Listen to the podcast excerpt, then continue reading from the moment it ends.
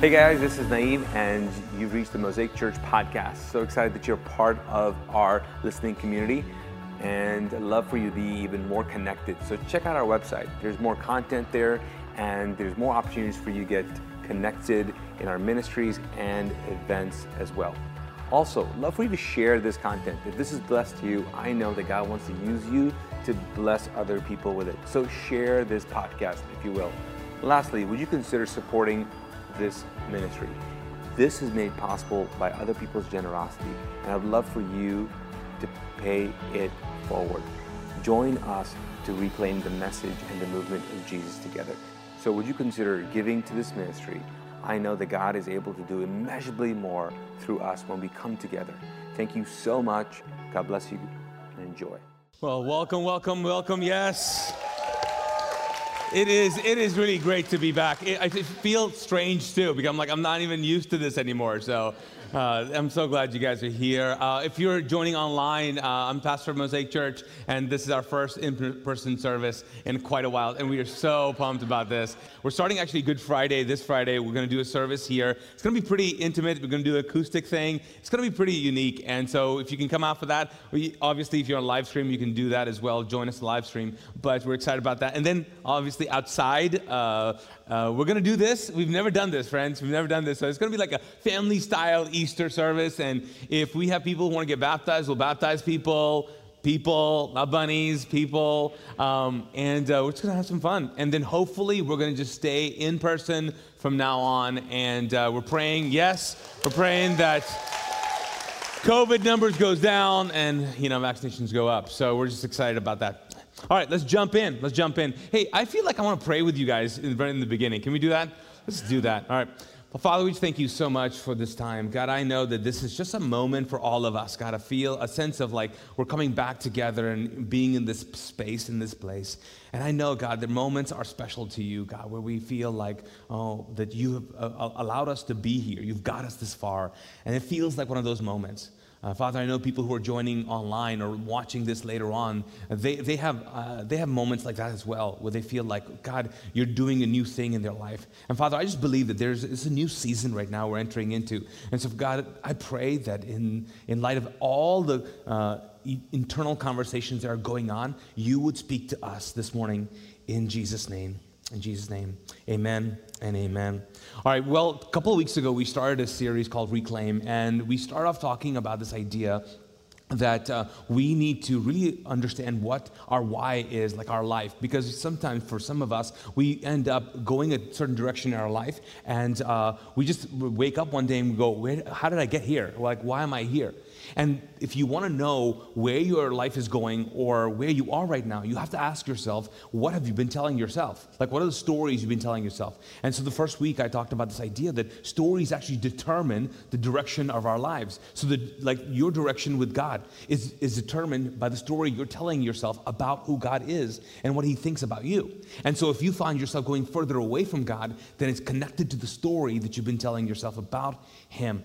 And then last week, I talked about how if we talk about the why, we have to talk about the what. Like, what does it look like? And so, as a church, I said, hey, the direction we're going is, is our why is that we exist to reclaim the message and the movement of Jesus. And it starts with retelling the story of God for all of us. That, that there's so often, and we've we know this. So often we find ourselves going, man, what is Christianity up to? Like, what, where have, have we come? What are we doing? And this, this year has uh, told us that, that there is a narrative, there's a story about the church that is not necessarily true, that we have to reclaim, that we are not like these people. We are this. We are about this. And so I'm pumped that in the midst of this pandemic, we as a church have been able to really uh, lead the way in like, what are we trying to accomplish in terms of you know, like talking about all the things that have been going on in our society, like just the issues that have been going on, the, the race issues, the, the pandemic issues, the highly politicized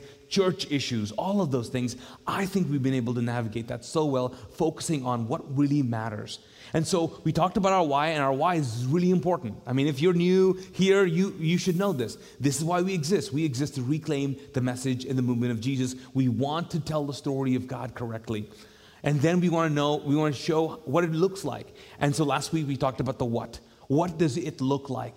What does it look like is we see that when we gather together, when we come together, regardless if we're in a physical place or in an online space, we want to act a certain way together. We are becoming a church, in particular, a church that's known by love, that's um, sorry, sorry, I'll start again. That's a diverse community that lives by faith, that's known by love, and that's a voice of hope.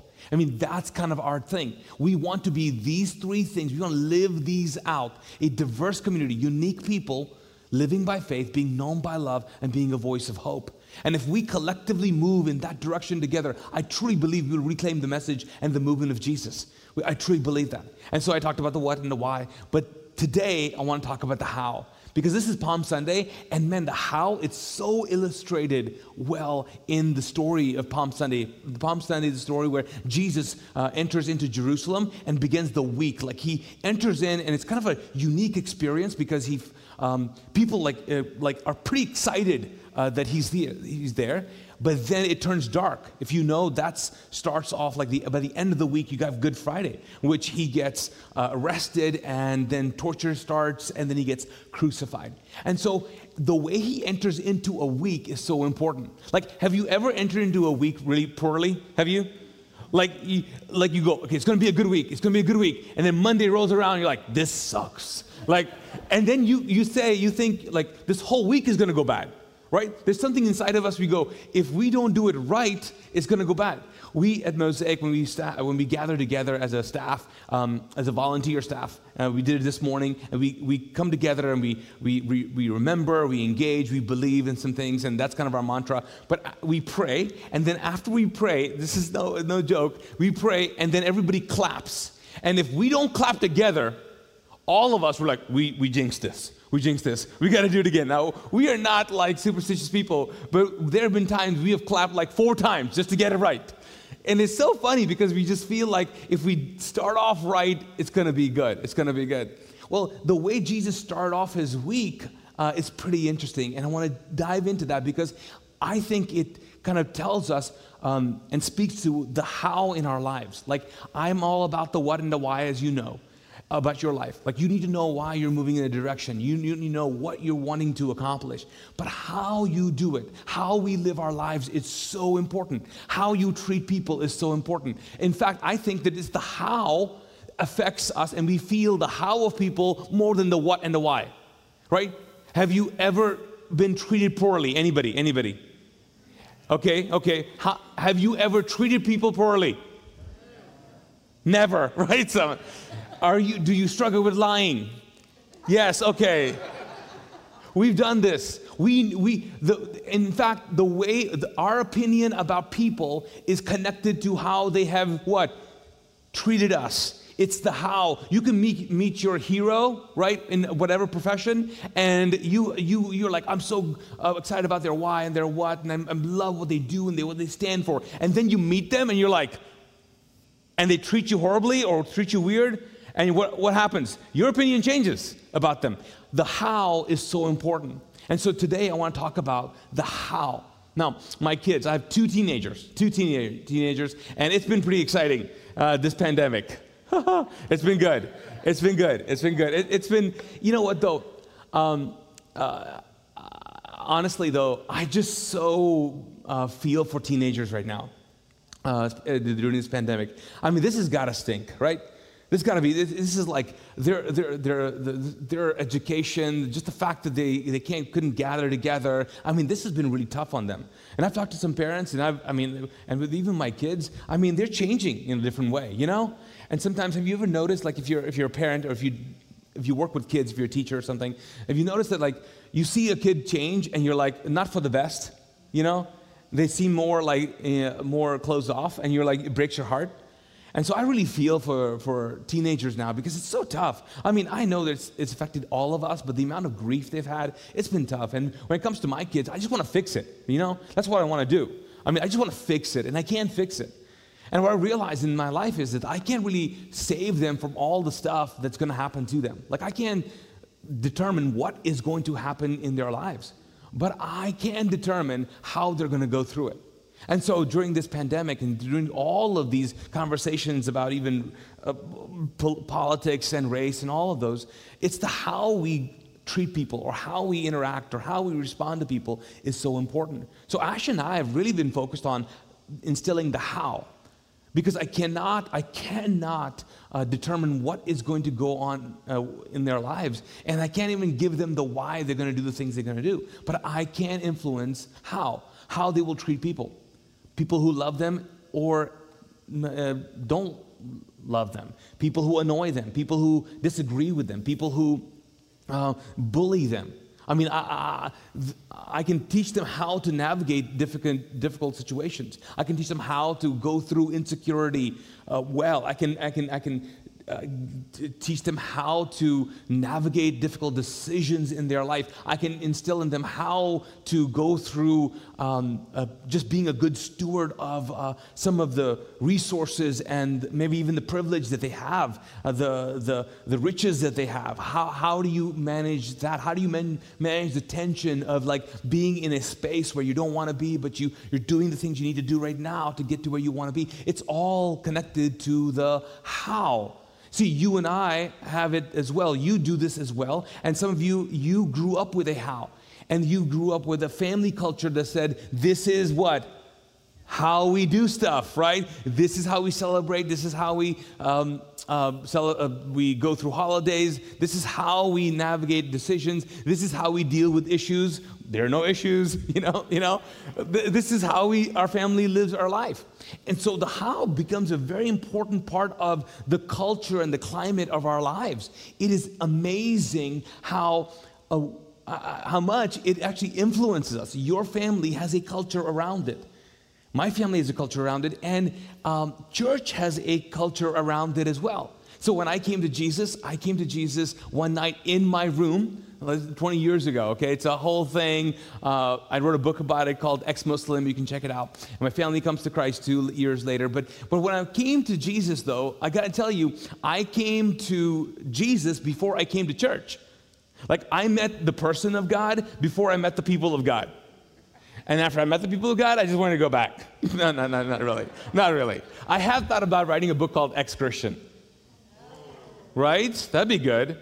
But then people are like, this confusing the junk out of me. What's going on? You know? So, but you know, and I know that we, you meet a certain group and you're like, oh, I'm not quite sure about this. Because church has a culture. A particular church has a culture. So some of you, you this might be your first time visiting Mosaic in person. And there's a culture. Like there's, a, there's like, there's a vibe, if you will, uh, about Mosaic. Either dig it or you don't. You maybe you're joining online. You're like, oh, because we know people who are joining online. We have people internationally joining online, and they love us. They want to say, "This is our church. This is this is my church." But there is a there's there's a vibe again. There's a thing that you felt. That thing is the how. Is the is the untangible, in, in, invisible customs and rules in a, in a sense. Like in the house, like when you walk in. Actually, the other day I had some guys over to my house. They, one guy walked in. He was like, "Shoes, no shoes." I was like, shoes. You're good. You're good. You're good. You're good. Now, if I have, I've been places like they go, no shoes, no shoes. We're like, okay, no socks. Okay, fine, fine. I'll just stay outside. Okay? Okay, but there's a custom, right? It's invisible rules, but you feel them, you sense them. You're like, ah, this is what they're about. This is what they're about. You know, that idea is actually a Greek word called ethos. The word ethos is this culture, it's this characteristic spirit of a culture. It's the invisible rules that people follow and they create a culture around them. It's the ethos of a place. It's connected to customs and vibe and you feel it and all that. And Mosaic has it, the church as a whole has it, and then Jesus had it too. And unfortunately, the church and Jesus have two different ones. The church, in, a general sense, I mean, again, this is a broad, sorry, a broad statement, uh, but I don't know if the church, the ethos of the global church and the ethos of Jesus is, is the same. You know, sometimes there's a, there's a total disconnect because he has a different kind of vibe, it seems like. And then you walk into some churches or you interact with some people and you're like, I don't know about this. And unfortunately, if you meet the people of Jesus who don't have the ethos and the values of Jesus, you end up rejecting Jesus. And that's the problem. And so, uh, hopefully, I want to have a conversation about why these values are so important because you're, you're living out invisible values. And we as a church, when we gather together, when we grow together, we live out invisible values as well. So let's jump into our passage here. This is Palm Sunday passage. If you're turning to it, it's found in Luke. This is Luke 19. So Luke 19 is, is actually the, the account where Jesus kind of walks into Jerusalem. So it starts here. He says, as he came to the towns of Bethphage and Bethany on the Mount of Olives, he sent two disciples ahead. He, and he said, Go into the village over there. He told them, As you enter it, you will see a young donkey tied there that no one has ever ridden. Untie it and bring it here. If anyone asks you why you are untying that colt, just say, The Lord, what? Needs it. So they went and found the colt, just as Jesus had said. And sure enough, sure enough, as they were untying it, the owner asked them, Why are you untying that colt? And the disciples simply replied, What? The Lord needs it. So they brought the colt to Jesus and they threw their garments over it for him to ride on. Now, it's, it's, it's really funny. I'm thinking, I should try this trick with things. Right? That'd be hilarious, right?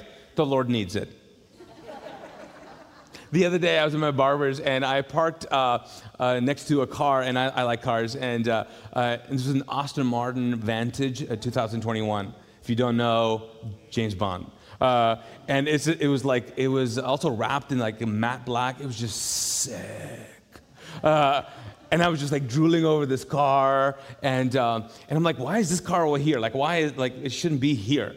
And anyways, I walked in, I was getting my haircut, and I was talking to the guy. I was like, hey, did you notice that Aston Martin, sweet Aston Martin back there? And he's like, yeah, yeah, yeah. And he says, you could probably look around and know whose car it is. And I was like, at first I was like, is it yours? Because I pay you too much for this. Like, what?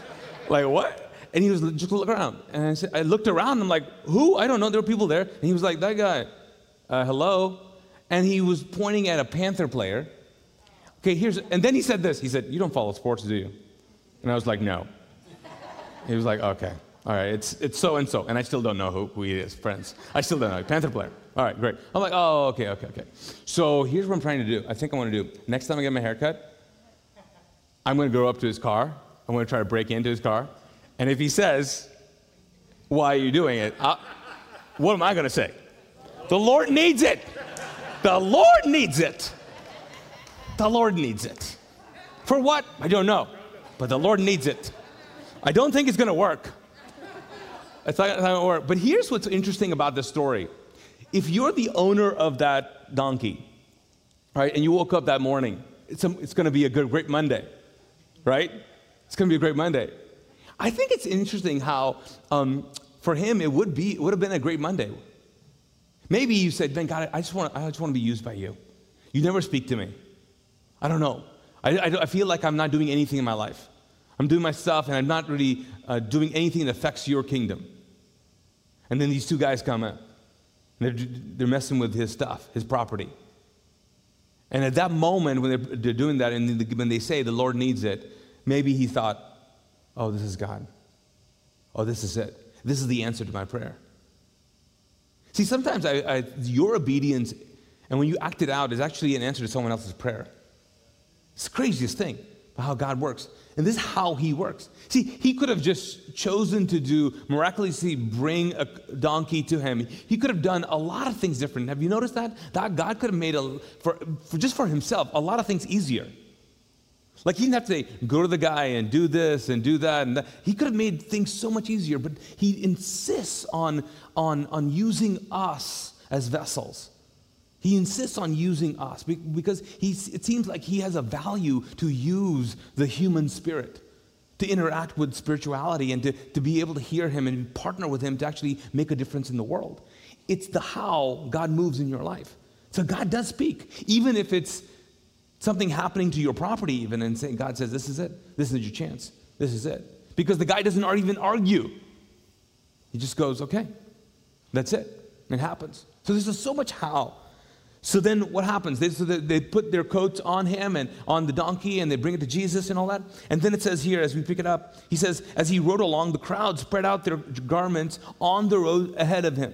When he reached the place where the road started down the Mount of Olives, all his followers began to shout and sing as they walked along, praising God for all the wonderful miracles they had seen.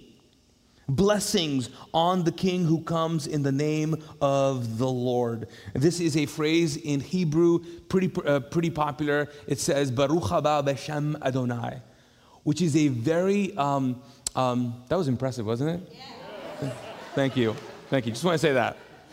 It's actually a song, so that's why I know it. Anyways. Um, but, but, but to say Baruch haba b'shem Adonai is actually reciting uh, Ezekiel, Ezekiel in the Old Testament where it says the Messiah is going to come and people will say this phrase to him. So it was very intentional, okay? And so they said this. They said this. And then it kept on going. It says, Peace in heaven and glory in the highest heaven. And then what happened? Some of the Pharisees among the crowd said, Teacher, rebuke your followers for saying things like this. Why? Because that was a phrase. You don't use that for anyone who comes in. Hey, No, you don't do that. It is a very particular phrase. And they were like, they blasphemed because they're basically saying, rebuke them because you, my friend, are not the Messiah. And somehow the followers were like, you're the Messiah. You're the Messiah. And so, what happens there? How does Jesus respond to this? Does he respond to, like, you know what, You're, you guys are never going to get it? Or he goes, I am the Messiah, darn it. Like, I am the guy. I am the guy. Because why is it the other guys, they understand, why do, why do you not get it? Why, why, how does he act in this moment? Again, the how. Well, let's read. As he, as he came um, no, then he said this. He replied. He said, if, if, they, if they kept quiet, the stones among the roads would burst into tears. He said, There's something about creation that understands in, in, in one moment that this is a divine moment. And it, it, you can't help it. All of creation wants to sing praises to the one that's created it. And so, again, they're, they don't, they're not understanding this, right? And some people seem to be understanding it. But as he came closer to Jerusalem and saw the city ahead, he began to what? Weep. Weep. Let me read this again. As he got closer to Jerusalem and saw the city ahead, he began to weep. Now, I don't know about you, but let's just admit this. We thought there was only one verse in the Bible that talked about Jesus weeping. And it said, and Jesus wept. That is the only verse that most of us know. Partly because this uh, passage, the Palm Sunday passage people preach mostly, is not from Luke. They preach it from Matthew.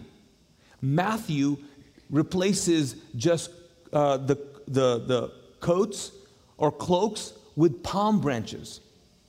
So, in some gospel accounts, there are two things there are these garments and there are palm branches. In this account, it's not. And in Matthew's account, he does not mention what happened in this moment. But in this moment, Luke goes, I remember this. He stopped and he began to weep. Other translation says he was overcome with grief.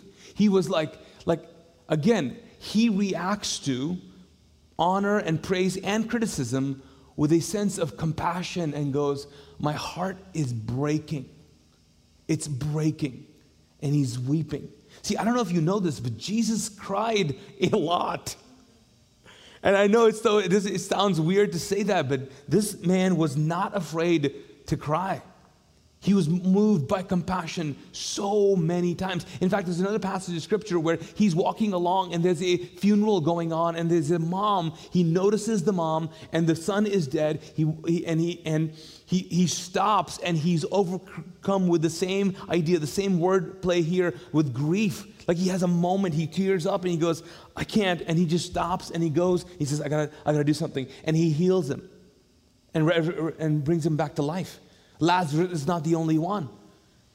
So there's a God out there who, again, sees you, us, sees humanity, and that's how he responds.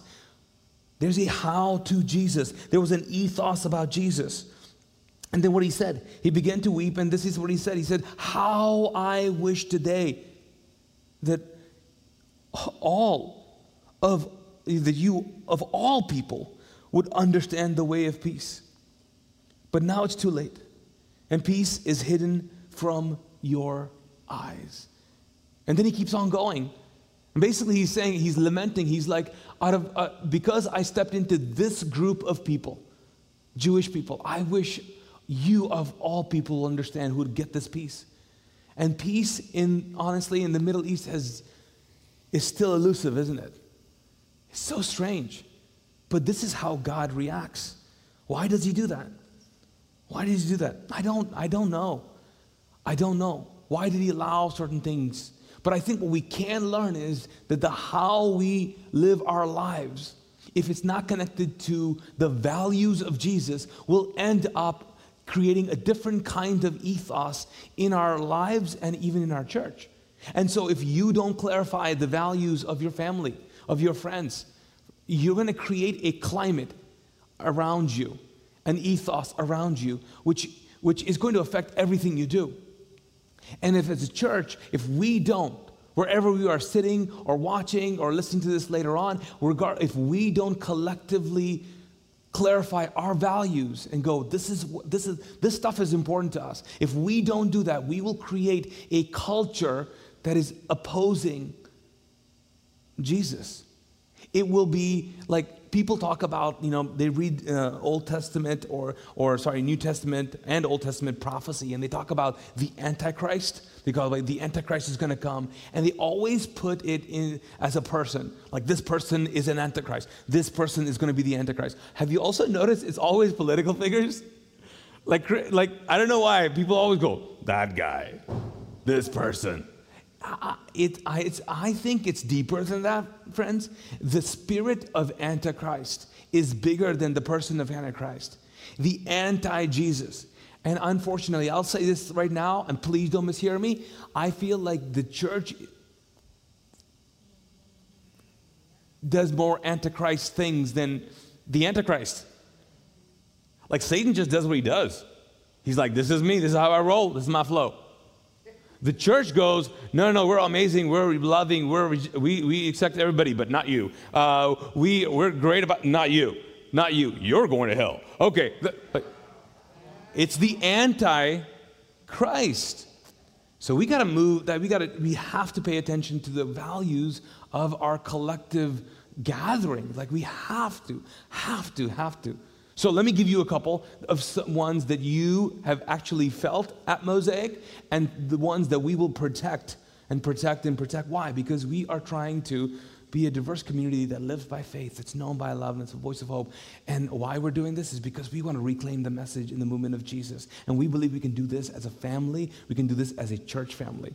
So let me give you a couple. Okay, the first one you felt is a culture of kindness and compassion. There, it's unseen. It's not written. We don't have it on the wall somewhere. Well, besides this wall, but we don't have it. We, we, we don't put. We don't put. Have you noticed like uh, uh, um, organizations when you go into an organizations they have their value statements. Da da da da da da. It's like everything we don't do. Like this is this is it. You know that we do sometimes. You know. And I've, I've seen I've seen even um, families like they'll come in they have a they have like these these like this is what we do like five things or ten things we all do. And I think it's I think it's awesome. It's I think it's great. But I think it's more profound to like embody them than to write them down somewhere. And so this is what you felt. You felt a culture of kindness and compassion. And compi- com- kindness is very different from being nice uh, being nice is I'll treat you like the way uh, you want uh, that I want to be treated. Kind of like the golden rule kind of a situation. Okay. Kindness says I'll treat you the way God treats you, regardless of how you treat me, and regardless of how I feel I want to be even treated. No, no, I'll just treat you how God treats you. That's kindness. And so at, at Mosaic, we say, hey, we have a culture of kindness we treat people, we, we value the human presence, not just God present, the human presence, because the human presence is divine. Like you are a person, you are not a product. You don't do things for me, you are things for me. It's important. It's a culture of kindness. And then compassion. Compassion is very important as well. And you've, you've seen this lived out here among us. Compassion is different from pity. Do you know that? Pity says, I'm on a different level, I will have pity for you. Pity says, we have resources, you don't, we're gonna come and save you. Pity says, I'm never in that condition, I'll never be in that condition, I don't even wanna be in that condition, and I will just give resources or I'll give this, but I will not give my heart or emotion to you. I will only, the only emotion I'll give you is pity. And sometimes the church is comfortable with pity. That's not Jesus. I'll tell you why he's not Jesus. Because God could have had pity on us and saved us. He had compassion to become like us and live in with us. Compassion says this, I am just like you. I'm just like you, and because of that, when I help you, when I provide for you, I'm just saying there's no difference. There's no difference. You and I are the same. I know we look different. I know we believe different. Okay, I know that you annoy me and I know I annoy you. I get that. But there's some humanity between us and we agree. We're in this together. I might have pity for you. No, no, no. No, no. I have compassion for you. And that's how you feel at Mosaic. This idea of like, hey, you're, you're, you're invited too. You're invited. And I'm, let me just tell you right now there are people who've told me, hey, why are these kinds of people at Mosaic? And it's on either side. I'm like, I'm like, because we are a mosaic. Like, I can't change the name. Like, you know what I'm saying? Like, I can't. Like, that's the, that's the whole point. And see, here's the thing it's not like that everyone should be just like us. I, no, no, no. I think, I think denominations and diversity is all fun and games. We just know that we have to have these gatherings of misfits and weirdos and awesome people and all these things and all that. Just bring them here, right? And then we'll, this is like a big social experiment, okay? Hopefully nothing blows up. I shouldn't have said that. I'm Middle Eastern. Should know that. Uh,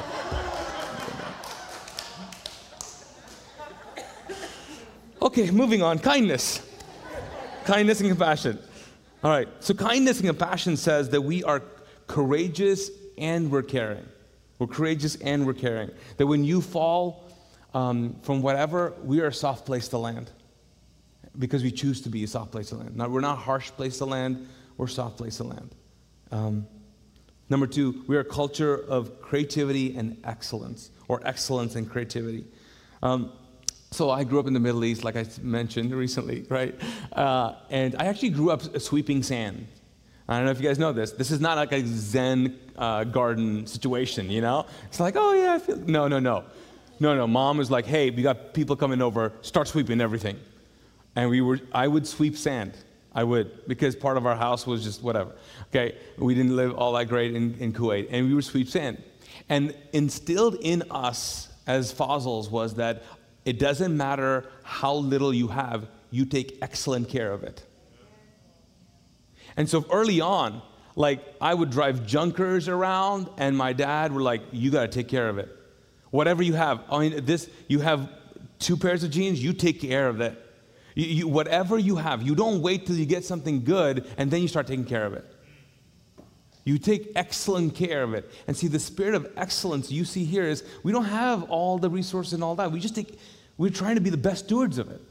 It's the, that's the spirit of excellence. It's not perfection. No, no, no, no. Perfection means get the best. No, we're like, we're going to take care of the, take care of it the best. Whatever it is whatever it is. So you've seen our mosaic. We, we, we paint stuff and we create stuff. Why? Because when you, when you decide that you're going to be, you're going to take a junker and you're going to make something beautiful out of it, creativity sparks. Why? Because you're taking excellent care of the stuff. So you and I have to have a spirit of excellence. Don't instill in your loved ones a spirit of, no, no, no. When you get something really expensive, you need to take care of it. But if it's cheap, just treat it cheap. Because here's what happens what happens is you'll do that with people. They're like, they are beneficial to me. They'll get me places. Oh my gosh, I'm so glad you're here. And so and so, well, I'm glad you're here too, whatever. That's what the scriptures say. Treat everybody the same.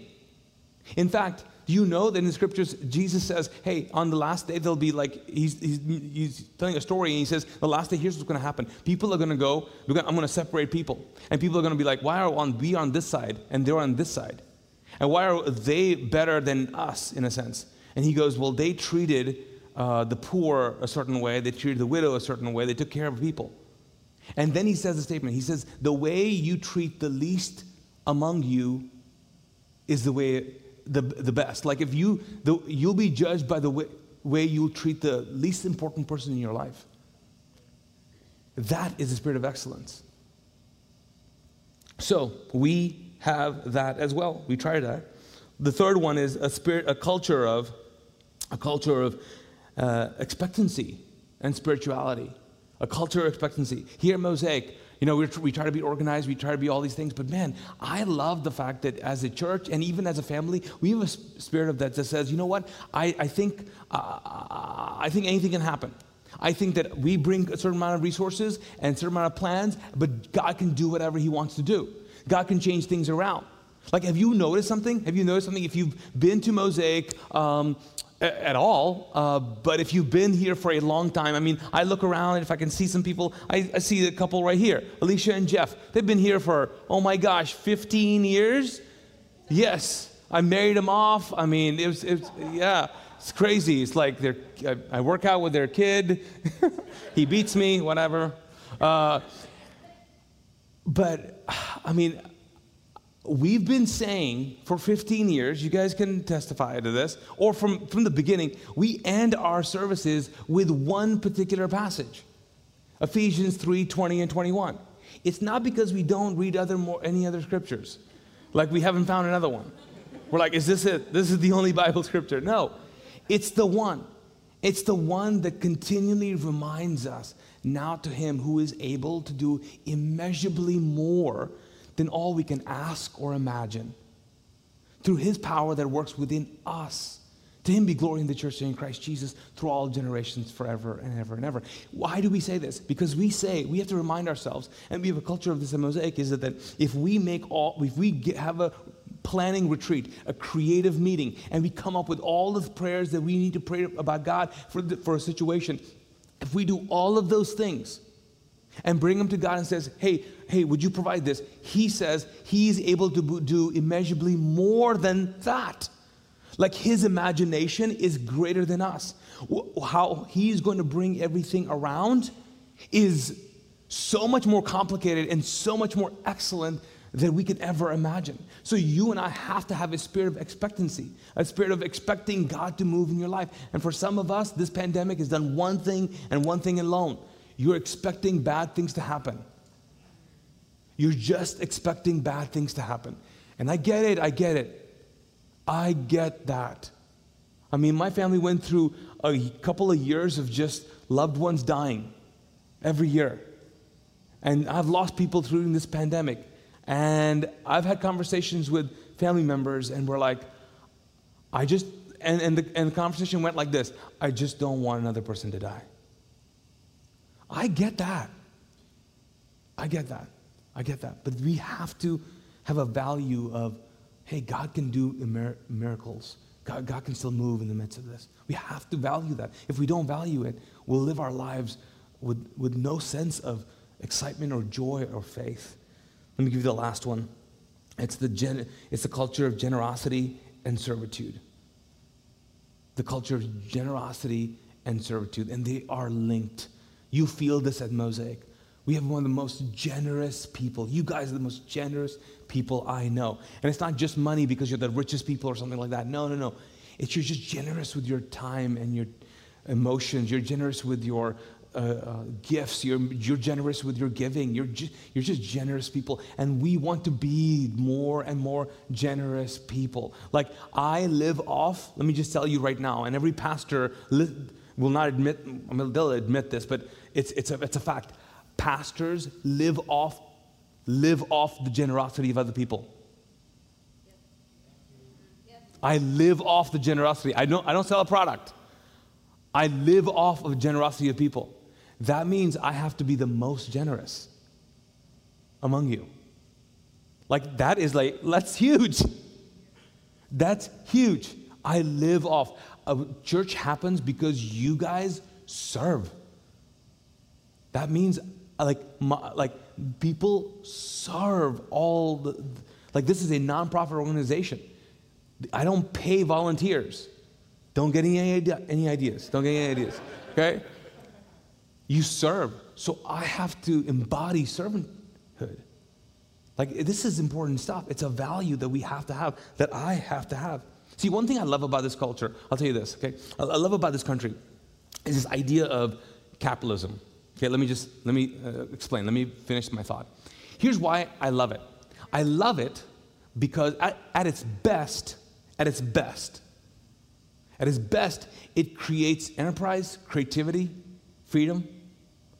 But at its worst, at its worst, it, it breeds, it breeds individualism, consumerism, and greed. And when capitalism comes into the church, unfortunately, it does more worse than it does the best. It's not the best of it, it's the worst of it. When it does that in a country, and it's the worst of it, not the best of it, we see people suffering. And so it's not the problem of that, it's the value of how we do this. We have to be, it's how we use certain tools, it's how we use certain um, ideas and concepts, it's how we use certain policies. Because for some of us, we just throw away whatever. No, no, no. That's why you don't throw away church. You don't throw away services. You don't throw away. No, no, no. It's how we do it. And the culture of generosity says, it demands, it says, I will go after greed. I will go after consumerism. I will go after being individual, uh, individualistic. I'll do that. Do you know, if you read the scriptures, in Jesus' teaching, okay, try to find it yourself. In Jesus' teaching, Jesus' teachings, success, right? Success in God's kingdom cannot be experienced by one person alone. It's always talked as a group. There's always corporate success. There's always a corporate idea of like, okay, because in God's kingdom, if you're successful and the people around you are not, you're not successful. In God's family unit, if you're successful and your family's not successful, you're not successful. No, you're extremely rich and influential, but you're not because because if you were at Jesus, why? He would say, well, because the first will be last and the last will be first. Because the greatest among you is the servant among you. And God's kingdom is switched. And so I practice this, and we practice the spirit of this culture of generosity and servitude is because what we do is we make sure that we understand that it's the people around us. It's us giving, that we get more by giving things away. So let me ask you this as we close, okay? What is the culture around you, your family? Do you guys have a value system? Because you do. You do. You have an ethos, you have a vibe. You have a climate around you. As a person, you have a climate around you. The people who interact with you at work or uh, at a gym or any, anywhere, you, there are certain kind of people that kind of orbit around you. They orbit around you because they, they either like your vibe or their culture or they don't like it. They gather around you. What are those people? So if you find yourself, you're like, why do I date losers? Well, I mean, I mean, love you. But yeah, you, we, we, we, have, we have an ethos around us. The church has an ethos around us. It is so important how, how we live our lives, how you treat people, how you respond to things. It's so, so important. I have this one saying written in my office, and it says this. It says, I just wrote it down really big, okay, because I need it for me. I, I put down, I said, we create what we tolerate. And I was like, this is, I was like, I will create what I tolerate, and I will tolerate what I create. I have got to make sure, I have got to make sure that I'm creating the right culture, the right value system in my life. And if I don't, if I, and if I, if I just tolerate bad attitude, if I just tolerate how my kids treat people, then I create those kinds of kids. I can't. Hey, this wasn't fair. I know, I, I, yeah, yeah, but how you treat them, how you navigate this, how you go through this is so important. man, that will change the view of so many people when it comes to church. How we do this. So that's my prayer. That's my prayer for us. As we go into Easter, as we start back a new, a new season of coming together, man, we are committed to our mission, vision, values, and you are committed to establishing your mission, vision, values in your life because it matters. It so matters. So, how do you, how do you treat the people around you? And lastly, how do you treat the God that is for you? For some of you, you treat him like you just like keep him far off. You're like, ah, how do you? How do you? How are you treating God in the midst of this? I don't know, this confusion. You, you maybe you know someone's told you like, I need you need to go see a counselor, and it's it's it's God's voice for you, but you're like not listening. And what you're doing is you're just pushing God to the side. You're like, ah, this is how, and God is trying to speak and use other people to help you, and you're just like, nah, nah, nah, I'm good, I'm good, I'm good, I got this. Because you were taught like this is how you fix things by yourself. This is how you were taught. You were raised like that, and it just doesn't work. It doesn't work. So, how are you treating what God's doing in your life? And my prayer is that we would have the courage uh, to, to do the things we, some of us already know, and then also the, just the insight to see God moving in our lives. Cool? Well, let's stand. Let's pray together. Oh, man. All right. Well, Lord God, we come before you and we thank you. We're so grateful that you are in our lives, you're in the midst of us. And we're so grateful for that. Father, I pray that you would uh, speak to us, God, as we're watching and listening. You know, that we got, you, you, you're doing something. You prompted something. You put a thought in us today that we just need to look at. We have to remember our values. The how is so important. God, for some of us, it's like we, we are in the right when it comes to the situation, and we know why it's, so, why it's so important, but God, how to have this conversation is tough. God, I pray these values of kindness, of uh, excellence, God, of, of expectancy, of generosity would invade us. God, that's my prayer over all of us. That we would be um, servants to the people around us. That God, that we would expect you to move supernaturally. That God, that we would we would open our eyes to the possible ways, the creativity that's all around us. And God, that you would use us to be the most compassionate people. Father, we love you.